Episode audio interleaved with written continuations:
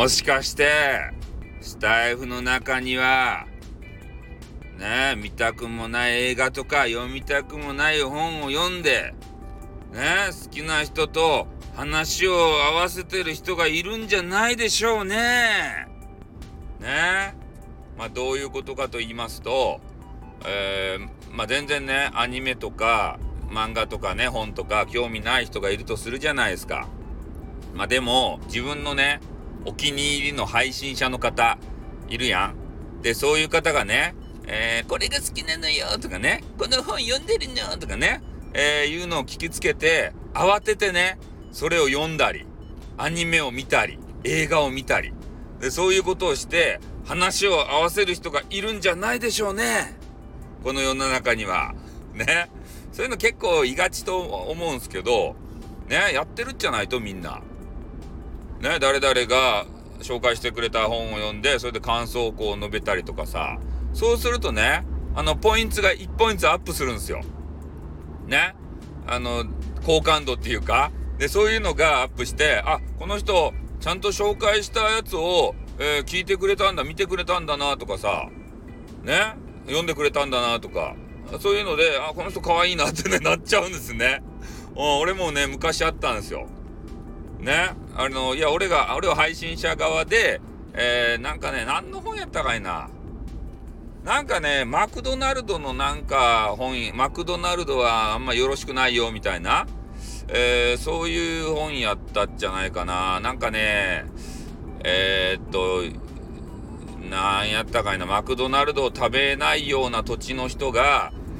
そういうマックがね、全世界戦略みたいなやつで、それを食べるようになって、もう寿命がね、ちょっと縮まってしまったよみたいな、なんかそんな本やったような気がするんですけど、で、それをね、放送の中で、あの時はスティッカムやったかな、スティッカムという生放送の中で紹介したんですよ。紹介したら、そしたらね、俺がなんかちょっと気になってた女子が、なんか本をアピールするわけですから、あの時画面にね、その自分の顔とか姿とか出せましたもんでね、でそれでこれこれとか言ってアピールするわけですから、で そのね、ちらっと見たら俺がね、読んで紹介した本を早速ね、買ってからアピールする女子がおったと。これ可愛いなと思いましたね。ああね、もう早速買ってくれたんすねって、呼んでくれたんすねみたいなことで、もうポイントがうなぎ登りでしたね。結局ね、その方と付き合ってしまったというわけでございますけれどもね、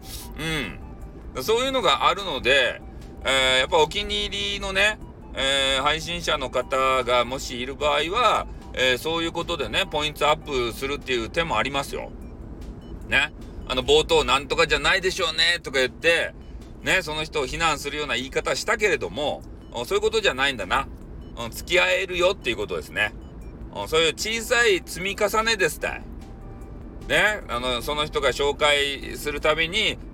の映画見たよとか、五等分の花嫁見に行ったよとかね、ゆるキャン面白かったねとかね、そういうのをね、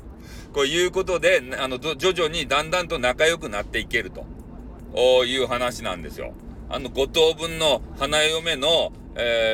なんか入場記念ですか、あれのやり方ちょっとコスカですねとかね、そういう話をしてどんどんとこう仲良くなっていくわけですよ。うん。まあなのでそういう手もありますよという話をちょっとしたいなと思ってね、